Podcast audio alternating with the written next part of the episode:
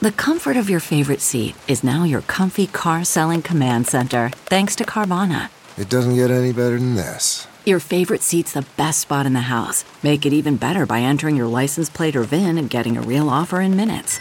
There really is no place like home. And speaking of home, Carvana will pick up your car from yours after you finalize your offer. Visit Carvana.com or download the app and sell your car from your comfy place.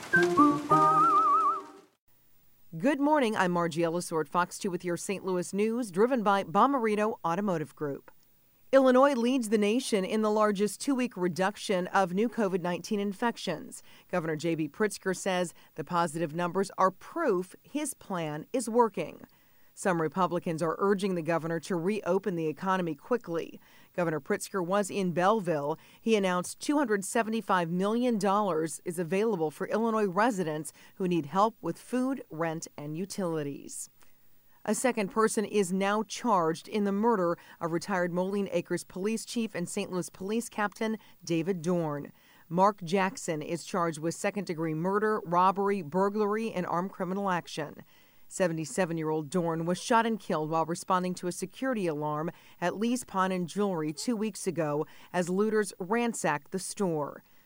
From the Fox 2 Weather Department, it's a little bit of a cooler start to the day with temps dropping into the mid 50s for some.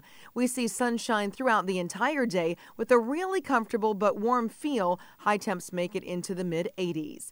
Overnight lows drop into the mid 60s. The dry weather pattern for the next several days continues.